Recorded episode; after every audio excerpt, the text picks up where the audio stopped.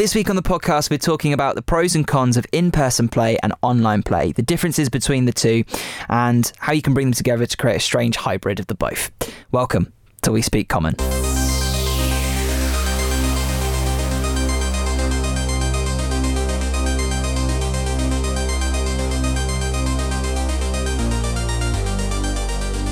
Okay, welcome back, and hello. This is We Speak Common, the D and D podcast. It is indeed. You right? I'm good. I'm good. Hyped to talk about some cool stuff today, the topics and whatnot. So this is uh, in real time, in the real world, when you are listening to it, because we are in a simulation. The eighth of November. Yes. We're recording ahead of that, obviously, because podcasts aren't a live format. No. If you didn't realise, um, so a lot's happened in the, in the last two weeks. Joe, tell me about it. What's happened in your life? All sorts of stuff, Ben. You know, I've been. You've let actually I know exactly what, what's happened. Yes, you have. You've you've um, you've probably not left your house because you've been playing Rootin' Tootin' Cowboy Shooting 2. This is correct, Ben. I've probably comatose myself Yep. uh, for the past few weeks, um, Yep. living out my fancy dreams As a cowboy as a cowboy on a PlayStation. in the Wild West. That's all right. I've done exactly the same. It's funny. I, whenever I play a game like that, like before it was God of War, Yep. it immediately bleeds into D and D, and I'm constantly thinking like, like, and it, it makes me so uh, unfocused because I go from like the God of War was really cool, like Norse mythology and stuff like that, and you can probably see how I've brought elements of that into Yes. the game thus far. And now and now there's going to be guns and Now I move on to this. I'm like, okay, how do I bring cowboys into D and D? And and it's like I'm reading a uh, a book at the minute, uh, Musashi, about um, famous Japanese samurai, right? Probably Mm-hmm. the most famous Japanese samurai. Badass guy, you know, way of the sword, committed his life to it. Uh, he did like 60 drills and stuff. So immediately I'm like, okay, now I need a samurai setting. How can I put all this in? It's like Westworld. You've just got different parks. That's what your world oh, is. We need Sorted. Where's the Westworld RPG? You I don't know, mean? but that should exist. I'm still waiting for the Witcher RPG to be published somewhere out here in the UK so I can buy it. 'cause Yeah. I want that in my life. Okay, that's that's a, that's a, a tangent straight away. Straight away, we're off to a good start. Uh, so we this doing? week, this week we are uh, we're changing up a little bit. So rather than do uh, a main segment and a smaller segment, we're going to just do one big topic of conversation today because it's quite a big one. So we're going to talk about the, I think, hotly disputed in some parts of the D and D community, uh, in-person play versus online play. And the reason I chose this, I chose this subject this week This is a subject we're actually educated on. yeah, this is this is one we've got a lot of experience in. Uh, it's because of that, but also because as a new person playing D and D all those years ago, one of the thoughts that went through my mind was, I don't have anything. How do I play? I don't have minis. I don't have maps. I don't have artistic skill. I don't. I still don't have that. I don't have um, a lot of structures that can build cool dungeons and tiles. I still don't have those either. So I was like, how do I play? Um, and I eventually learned that theatre of the mind is my favourite format of D and D Same here. um, but it took a while and it, it was tough to get into that. So this one is sort of this topic today is sort of focused on both sides of it of people coming fresh into the game. Uh, they've got the starter set, they've got the books and the dice, and they're like, "What? What else do I need? Do I have to go out and buy hundred quid's worth of minis? So I've got a mini for every single monster." No is the answer, but we'll get there. And the people who play regularly, like you and I, who change the format week by week. Pretty much, yeah. Yeah. So for I think we, the way we do this is is personal opinion first, which you prefer, and then we'll we'll break it down into pros and cons and um, how you can do it differently. hmm What is your preferred way of playing, Joe? Well, fun, kind of funnily enough, I have. It depends on what I'm doing, right? So if I'm playing the game, Yeah. I much prefer in person, Mm-hmm. um, just because it's you have much less talking over each other, right, than you do on like Discord or Skype, just Yeah. because of the latency and people being able to see each other. Role playing, um, while for some people it can, you know, it can be a bit more pressure with people all around you. I think once you get comfortable, um, it can be a much more enhanced experience because the people are right there. You can actually look at the person you're talking to. You know, you can have a face to face with the DM and and really get into a kind of you know an emotional conversation or whatever with an NPC. Um, and rolling dice with with other people in the room, it's just more. I find it more fun to do that, and for the most part, I like DMing that way as well um, because I, you know, I like to do accents and stuff like that, and I just feel like it comes across better when you're in person, um, and you can. I like to physically animate myself, but you can't do that so much on webcam as you can in person.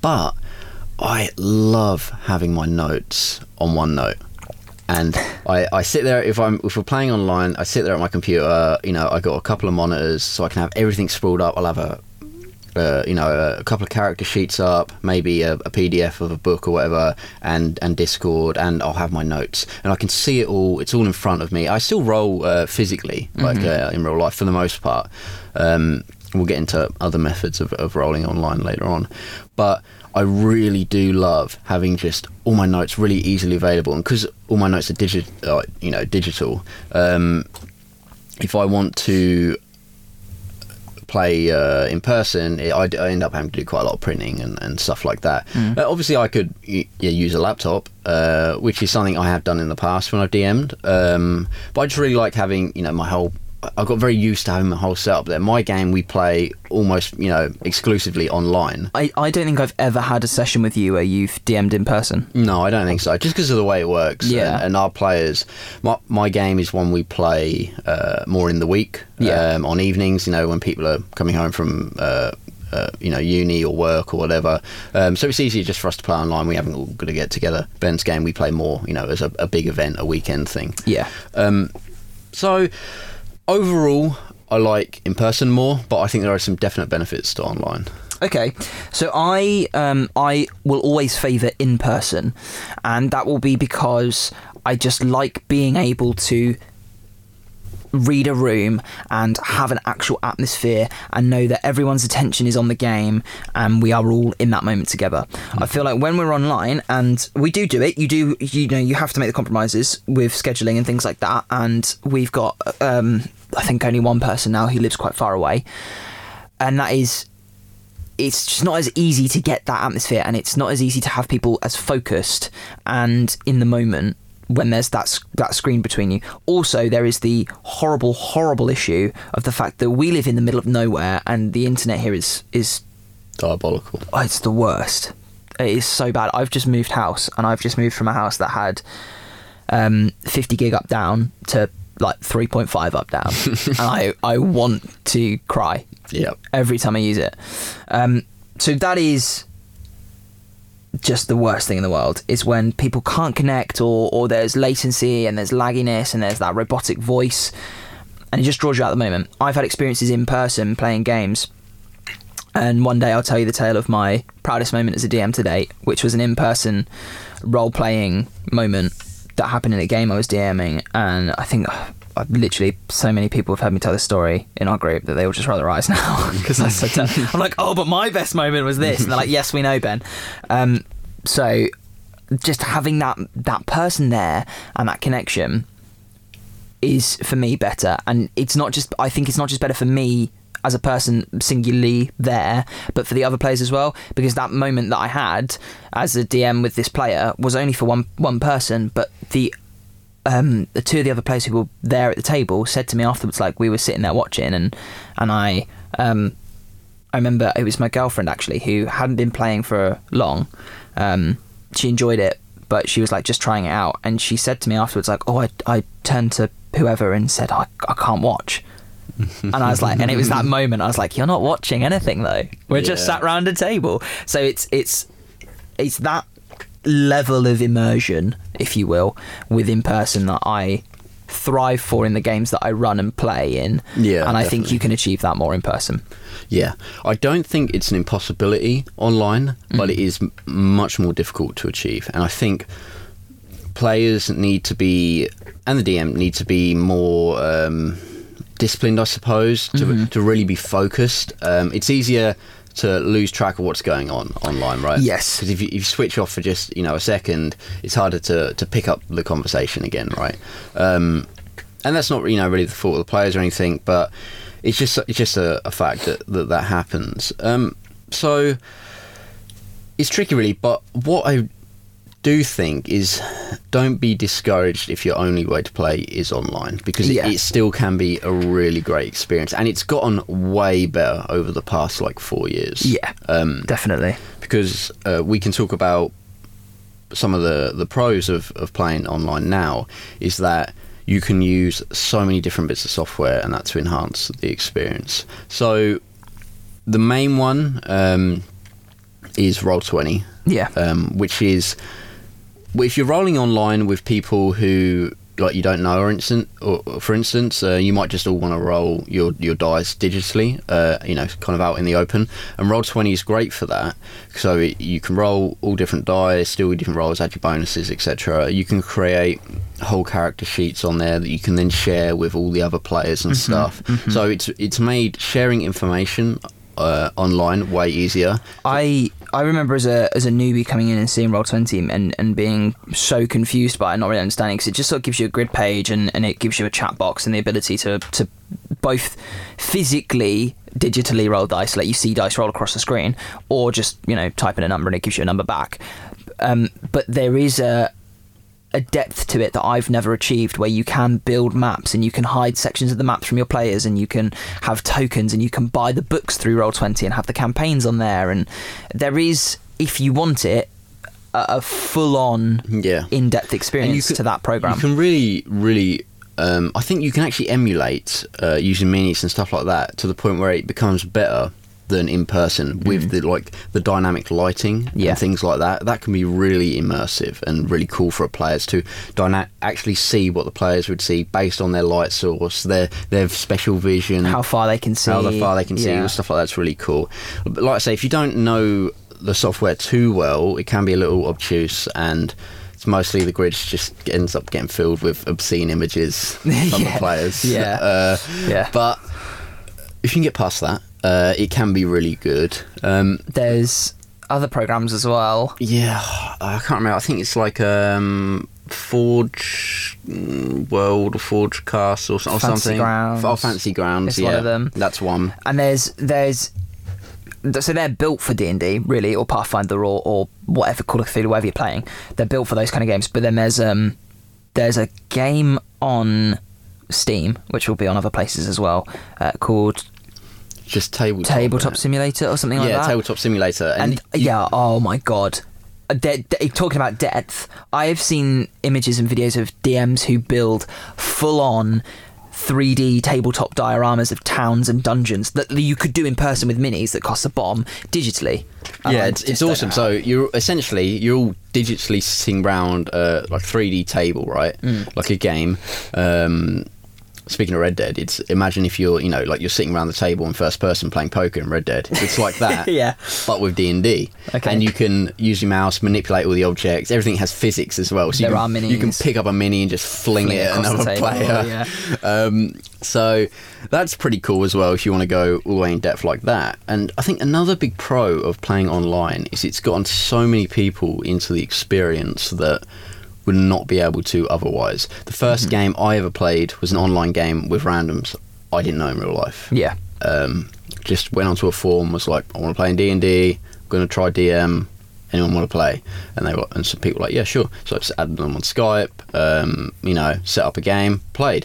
I never would have been able to have done that. Um, you know, without the advent of, of online play. I mean, yeah, I mean, and there- there's people who were around for the, the birth of D and D who always say like, I didn't have any mates in my school that understood what D and D was, and I couldn't play it until I was in college, and it's like, well, that's not a problem now because the internet is a thing. That's the day and age we live in.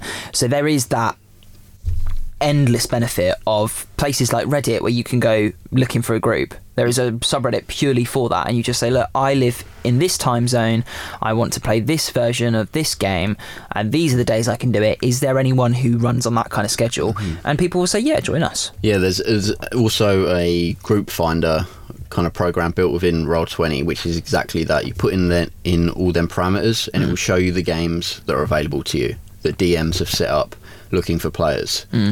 Um, so, and then the D, you know, if you're a DM, you can set up um, kind of different rules as well that you want. You know, like explain what sort of game it is. Is there going to be profanity? Is there not? Etc. You know, stuff like that. So you can really cater it to your own experience. Um, so that can, you know, that's a great way to to get involved, and then and then you can start pestering your real life friends like, after after the fact. Yeah. Um, so th- they're really good.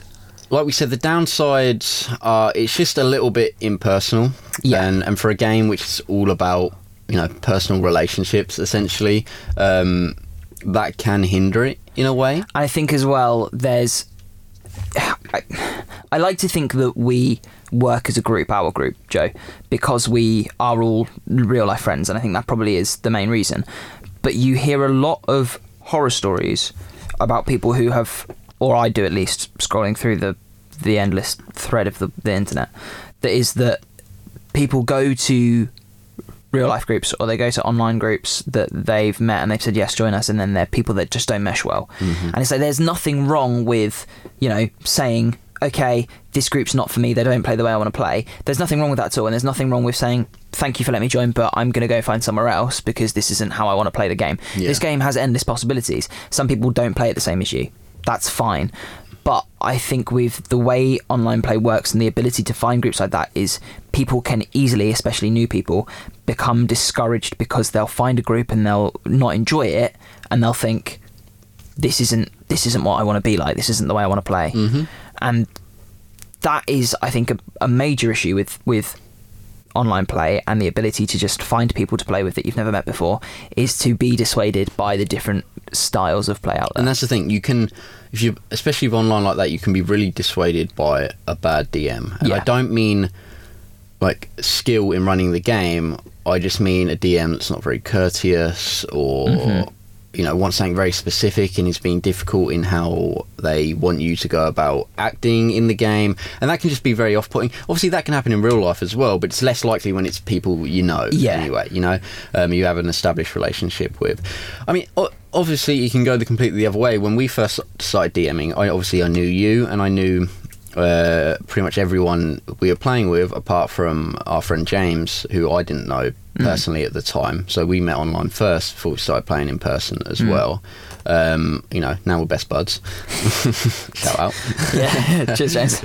Um, so it, you know it can go either way but i would say as well if you play online and you don't have an excellent experience just shop around a bit See, Yeah. there are loads of games out there the bonus tip being online is is there is nothing wrong with you saying see you later sorry i mean don't ghost people that's a bit rude but you can say sorry this isn't for me yeah. That and we'll get into the, the pros of inline and the cons of, of in person later but that is something that's harder to do when you know the people you play with.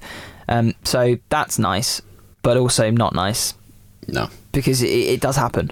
Yeah it does. Um another thing you can do we've spoken about it before is you can go if you there's one in your area you can play like an adventurers league game as well. Um, you know so it all kind of ties back into you know new people wanting to play the game and, and stuff like that.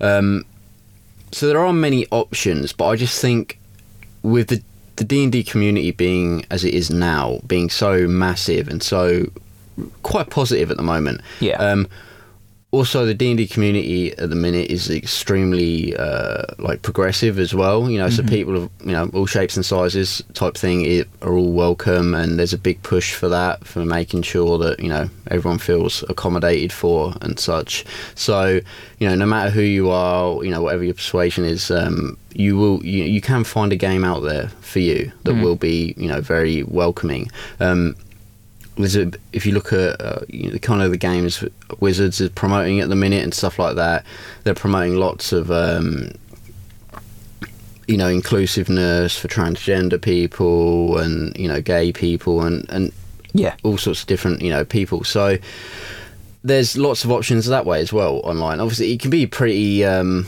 like I say, a bit daunting. I think the first time I played, because I, was DMing, I didn't really know how to DM, um, so I was winging that, and it was new people who I didn't know as well. Um, so that was that was that was like kind of a high pressure situation to Yeah. uh, to jump. I sort of made it hard for myself. I, I probably should have played first.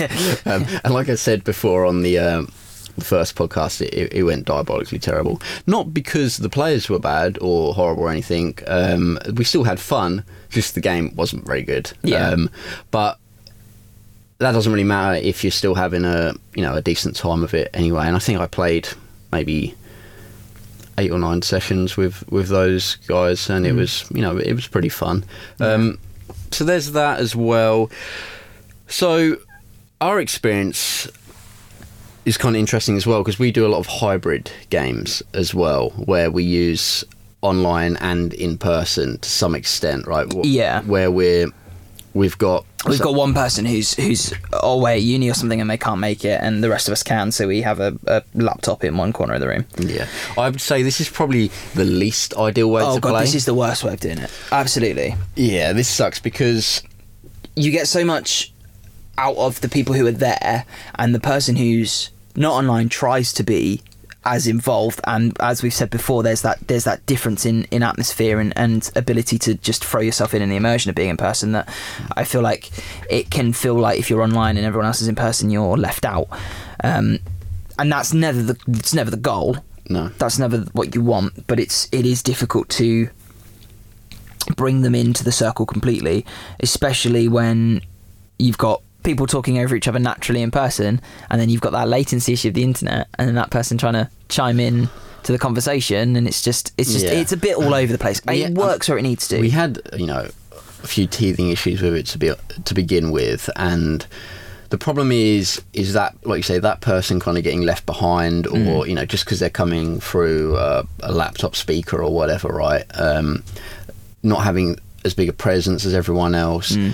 and I think so. It's on the onus is on the players and the DM, especially to, and we've got much better at this now. Is when there is one player who or two players that are online, is to really make sure we're not talking over them. We're giving Yeah. them chance to speak, to get involved, and you know, having given them the equal opportunity to talk and role play with the DM and with the other player characters, uh, you know, as, as much as possible. yeah, you have to be courteous, and there are times where I've had to say like, okay, everyone needs to shut up. I need to hear what this person is saying now because we've been talking and they're trying to chime in, and I can't focus on them. So give us a second, let them hear, let them have their say, and then we'll we'll throw it back in. And there's there's nothing wrong with that either, and that's that's not like an awkward moment. It's No. just like it's just a, a part of having someone who's not in the room with you. Um, It's the same with uh, all online games as well because you can kind of it's like if you're at a table, it, you can be d- uh, having a conversation with a, a DM and a, a character, and maybe two other players are just having a you know a quiet conversation by themselves on the side. It's not an issue, but when it's all coming through one set of headphones, you Yeah, know, and you're playing you online, it becomes a, it becomes a jumbled mess. Yeah. and um, again, then then those people lose track of what's going on, etc. So it just takes a, little bit more discipline to do it uh, smoothly, um, and trying pick your moment to jump in and say something, so you're not talking over everyone else. There there are still going to be moments when. You know, two people speak at once or whatever. But I think we, we've gotten a lot better at that now. At just trying to uh, mitigate that as much as possible. Yeah. um, you just know, flag it up and say, okay, let's slow down to say that again. yeah, yeah, and you can still joke around and stuff like that. I find as a as a DM when I'm playing online, um, people saying you know stupid shit all the time, and uh, so I, you know I'll be mid sentence, and it can grate at times. It can Yeah. when you're in a a tense situation, someone cracks a joke, but that's the fun of the game. And it's in person, things flow easier. Online, I just, as a DM, I just, I just pause for a moment, let, And then jump back in. Let, the let the laughter die down a little bit, and then jump back in. And um, See, like I'm the opposite. So for me, in person, the the side conversations are what distract me because I'm like I'm, I want to hear what's being said by everyone. Yeah. So that I know as a DM how I can deliver properly and I can make sure that everyone's in the same boat. Um, and when those side conversations happen, I'm a bit like well, I need to know what's going on over here, but I'm also talking to this person and.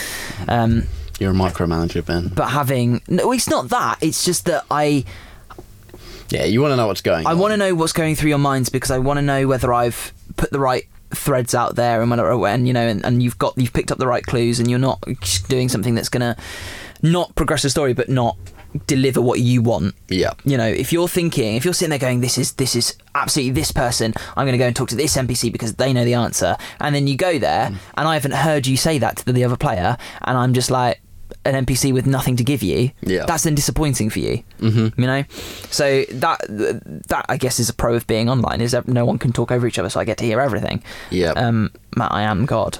so you know, Are you sure it's just, just not power fantasy for. yeah, Yeah. yeah, that's all it is.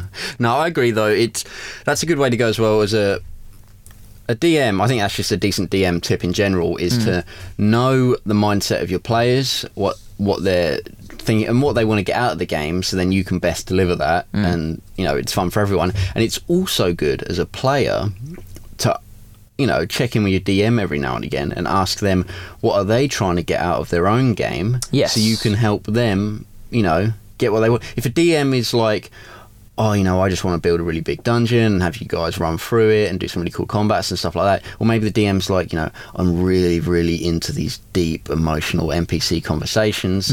Maybe uh, when those are going on, as a player, you can really prioritize them and enhance them. You know, whether it through, you know, be through just being quiet or seeking them out more. You know, and, and really delving into that part of your character. Yeah, Um, that's something that, that doesn't happen often. I think there's a lot of earnest on the DM providing everything, and I've had a number of rants before about back in the early days about you know like the player turns up to the game, they play the game, they go away for a week, they come back and play the game.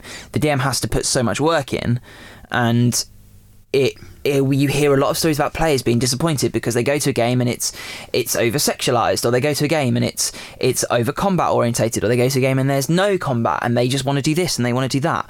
But the DM feels that way too. Mm-hmm. and they they don't want to run a game that's a power struggle between the players and they don't want to play a game that's full of innuendos and and and adult content Mm. but they've got a player that wants that you know. Yeah, you good have to meet that middle ground Yeah, it's good if, um, because like you say, that there's a big onus on the DM to provide for the players, and I think that's right. Yeah. right. You've sacrificed playing so you can run the game, right? And yeah, you know, as much as it's not ideal, you are somewhat responsible for everyone else's enjoyment. I think, mm. and I think that's a perfectly fine responsibility to take up as a DM. Mm. But the players are also responsible for your enjoyment in a lot of ways by not playing up, you know, and, Yeah. and, and, and going along with it and and really Throwing themselves yeah, in. getting on board with it and, and getting immersed. Um, Yeah. And if they're struggling to do that, or whatever, you know, you can always have a, a conversation and and talk about that. So I think that's that's important. Is just to check in with your DM, see what they're trying to get out of it. Um, I would I would say DMs as well is something I've struggled with. Uh, I think every DM struggles with is trying your best to just let go of preconceived notions of how a game will go, right? Because it's never going to go exactly how you want it to or how you think it will. Yeah. But it can go in oftentimes better and more random directions. so It's just hold on to what you want a little bit, but you know, try to have a more open mind as a DM and let things flow the way they will. yeah there's something that i struggled with a lot and i and it's it's that thing of you don't want to railroad people but i've we've, we're playing a game later today um it's it's my session and and because of where it's left i i sat down to do this prep today and i thought i don't know how to prep for this because there's so many different ways that it could go there's so many different directions it could go off in. So what i ended up doing was just going over what happened working out exactly where we'd left things off and then going over the story beats that had been left for you so where you were going before you went to the place you're at what you know what you don't know what you need to know and those things that you have Yeah. in your character's arsenal so that i know that when we sit down at the table fine i might not have an a to b a c b d you know alphabet ordered, ordered session plan for you Sure. but i know that you're starting here probably if you stick with what you were doing over the last couple of sessions, which let's face it, you probably will because that's the way it's going, you're Yeah. going to end up over here. And in the middle, something like this might happen. And so now I've got it open for you guys to sit down and go, right, we're in this situation, we've got to make a decision. And you're able to then make any decision. And yeah, I might have to go, okay, give me a second, I need to prep for that. But it's open for you to do what you want to do.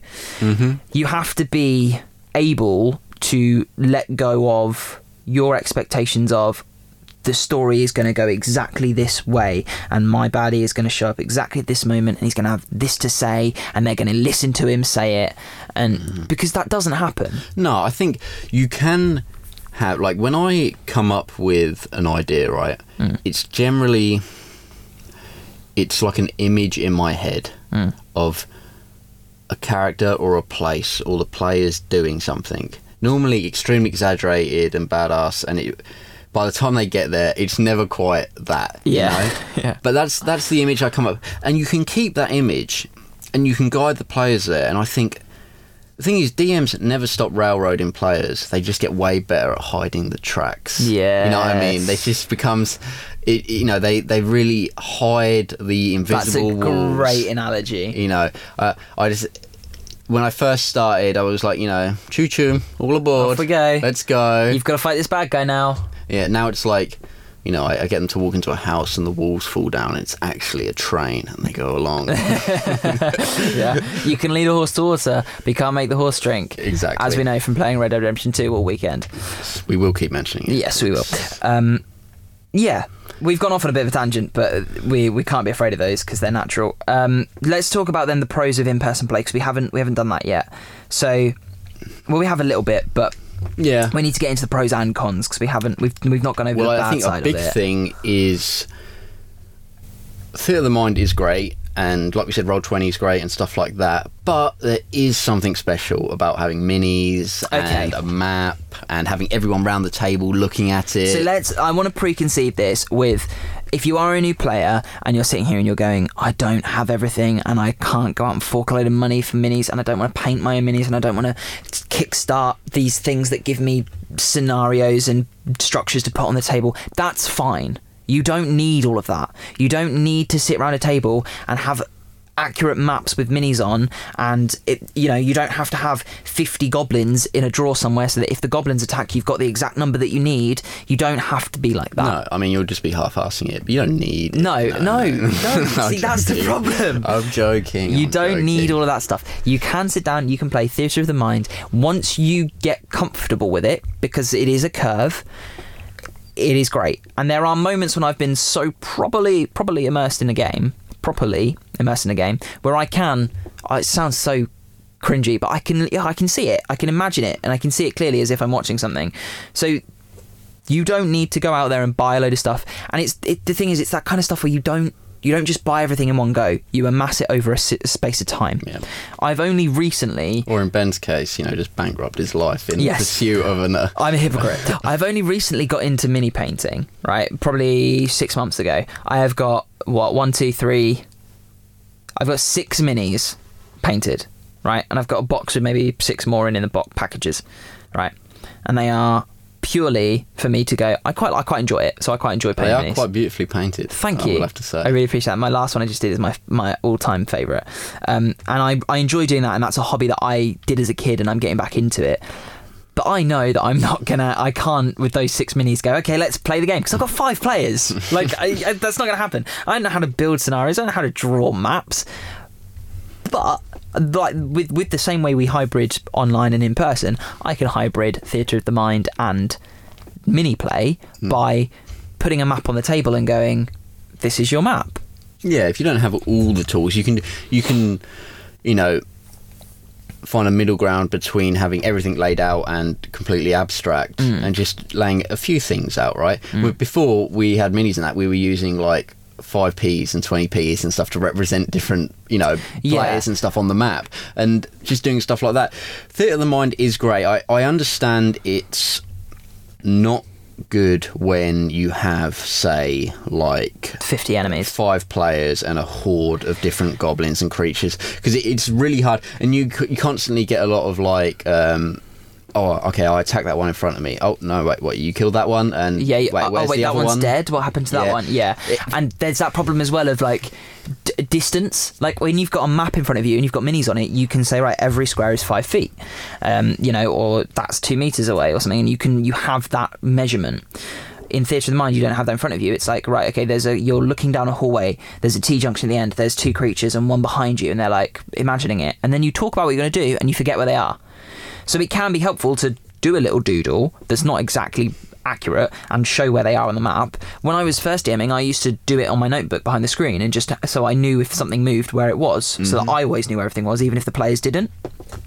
and that is difficult, and that is the problem with of the mind, and, and having to to allow the the what's the word? You know, I could say to you it's thirty feet away.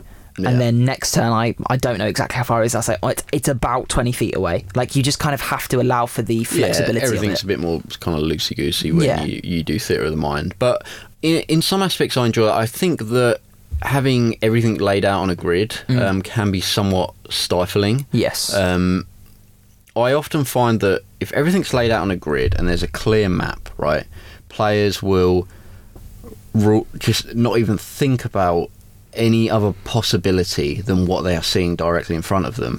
For instance, if I've got like a hallway, right, I've got a hallway map and I've got some guys in the hallway, and maybe the map's not, you know, the map's not 100% detailed. It doesn't have all the objects and stuff on it that I have in my head mm. that I've described, but the players will forget about all that and just look at the grid and the mm. five foot squares. Whereas if it's theatre of the mind, I often find I'll have more players asking me like, okay, can Is there I a bookcase in is there a bookcase in here? Is there a scone? Okay, can I shoot that scone with an arrow, make it drop down onto the ground, and, Yeah. and light everything ablaze? But, but they players often tend to forget about that stuff when they're just looking at the abstract map. Mm-hmm. Um, And there's a, there's the thing about theatre of mind as well is you have to get good at being able to describe things, especially if you're going to do, you know, puzzles where they have to feel around the edge of a door. Like you have to be able to describe that the door is embezzled and things like that.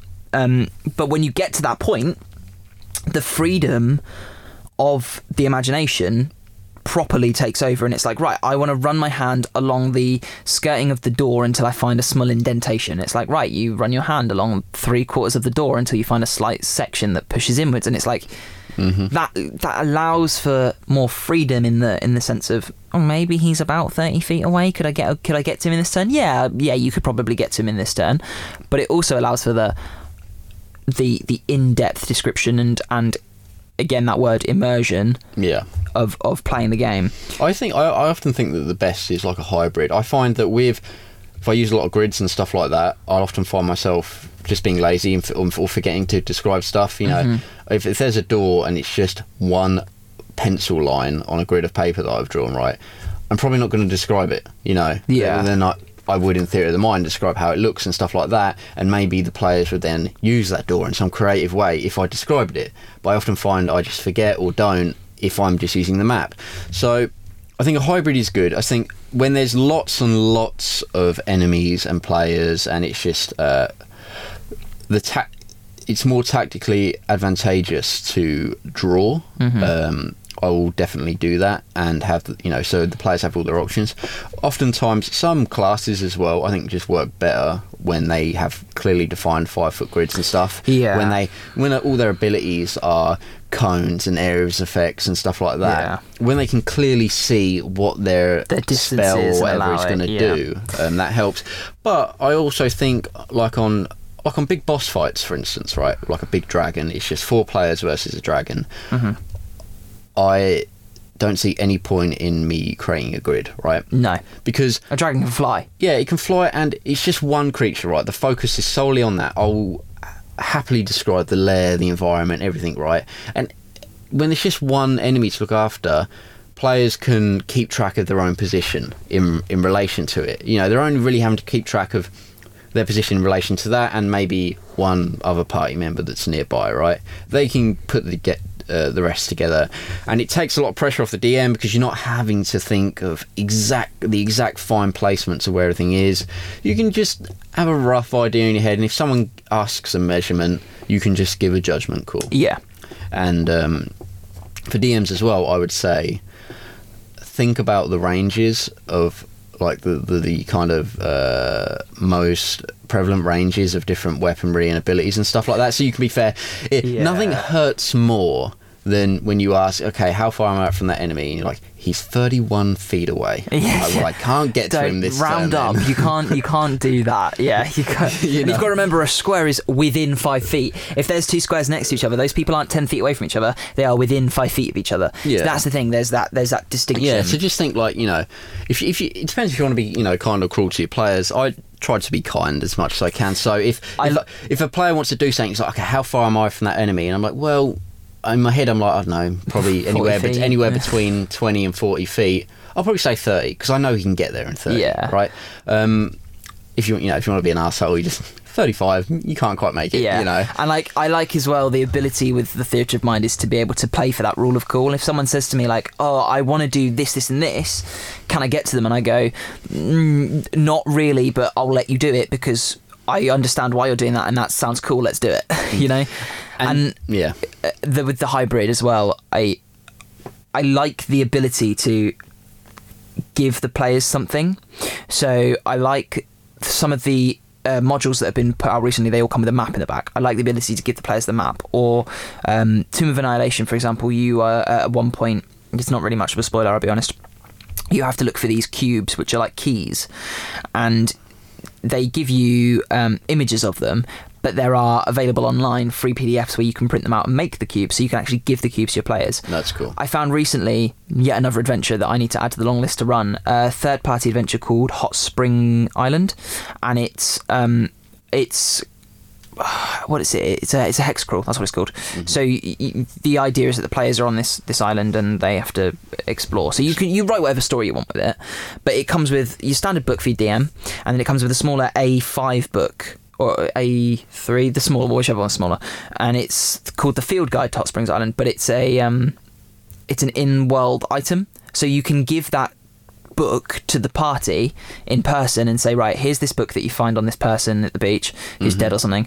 Um, take it away, go through it, and the book describes plants, and the book describes animals, and it has journals from the person they find it off of, and I can I could say to you like right Joe this week you're taking the book home. Read whichever bits you want to read. And then you come back the next week and say okay James you're taking the book home. You read whatever bits you want to read and you can share those information parts. And also it gives the other bit of oh you find this tall plant with red tipped leaves and yellow dots on it and it smells lovely. And you say right well is it poisonous? Can I make an investigation check? And I go no but you can look in the field guide and then you have to find it in the guide and read about it Yeah, I love that cool. stuff. Yeah, but that's that's for me that's more enjoyable than here are a load of minis that represent us on the table. Um, I'd love to play games where we've got the dungeon laid out in a tile set, but Hmm. those tile sets are bloody expensive, man.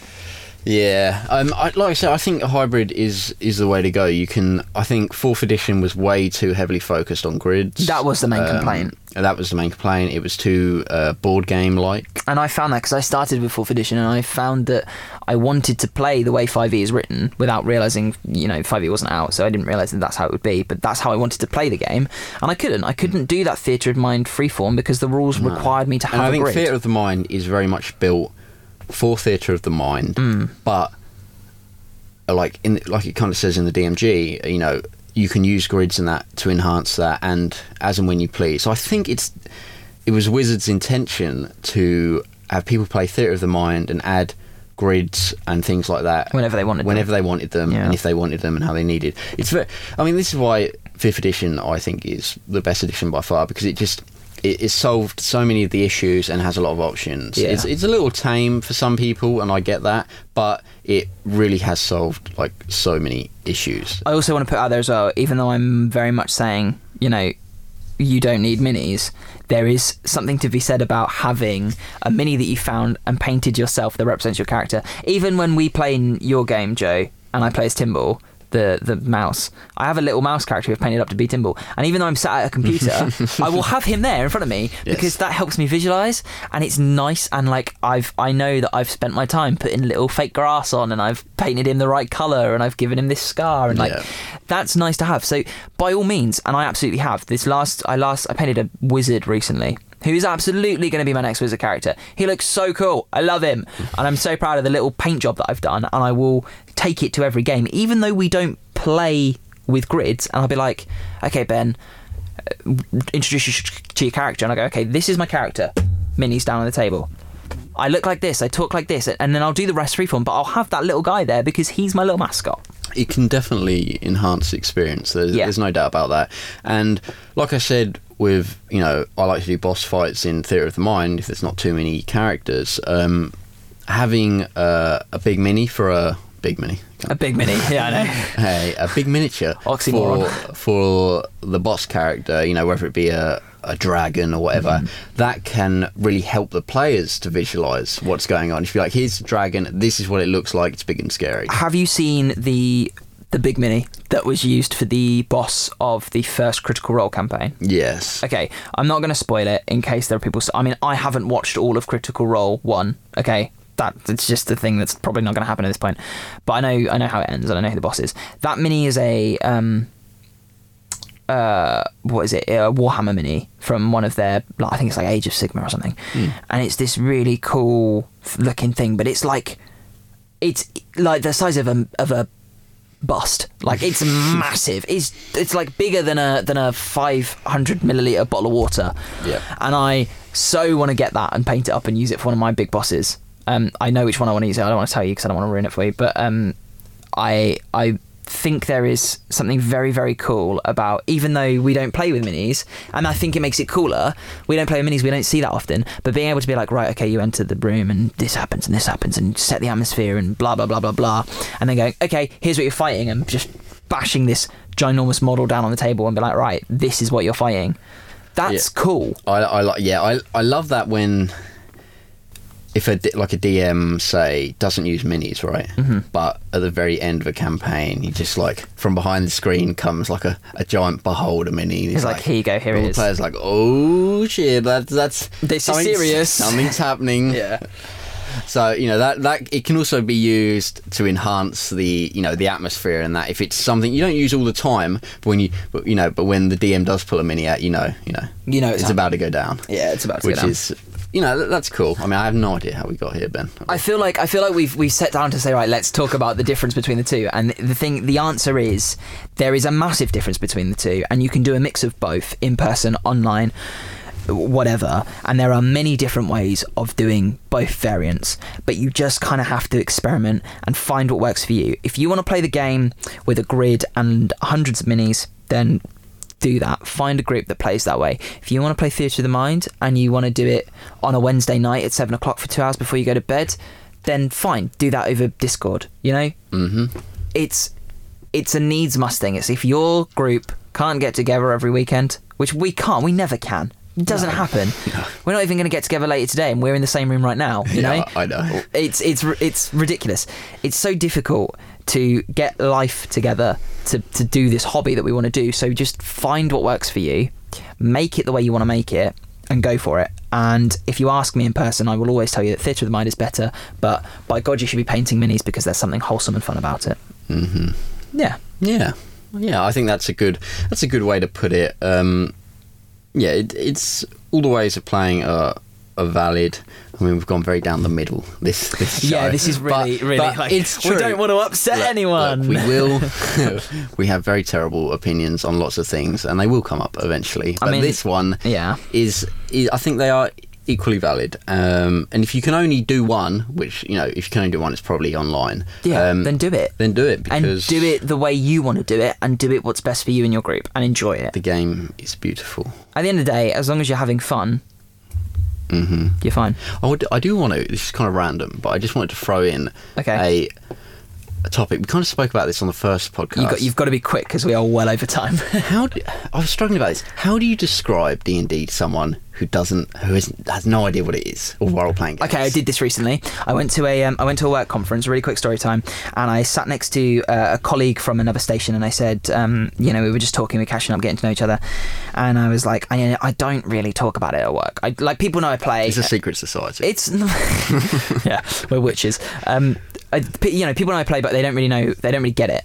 And I was having this chat with this girl, and I said, um, you know, it's. Have you ever heard of it? And she said no. And I was like, right, okay, this now becomes harder because you've never heard of it. And I said, right, it's kind of like we sit together around a table, and we we all have these characters that we play, and we talk about it, and we talk about what happens, and we roll dice to see whether it happens. And they go, right, okay. And her response was, I really like murder mystery dinners. Is it like that? And I was like, yeah, Kind kind, of, of, yeah. Except instead of actually physically walking around the house, we just imagine it. yeah. So it really, really depends on the person. But love most of the time, man. I just say it's a it's a story time, and we sit we we, we tell stories, and we are in the and we, we make the story together, and we have a laugh. That was a beautiful anecdote, Ben. Thank you. We we are well over, so we're gonna. I think we're gonna end it there. Okay, we will end it there. Um, Email us. Email us we speak common at hotmail.com, uh, at we speak common on Twitter. Send us a DM. Send us a DM. Slide into Slide into them. Yeah. And please, please, please, please, whatever podcasting app you are on, uh, if it allows you to leave a, a rating and a review, uh, it's super, super helpful for us to grow our community and um, share us with your friends because we welcome them. Sick. Cool. See you later. Bye bye.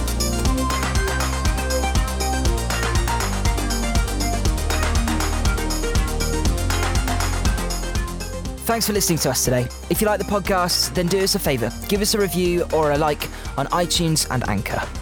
And share us with your friends. You can find us on social media on Twitter and Instagram at We Speak Common. The music in the podcast is Street Dancing by Timecrawler82 and is licensed under an attribution license CC by NC. You can find it on the Free Music Archive.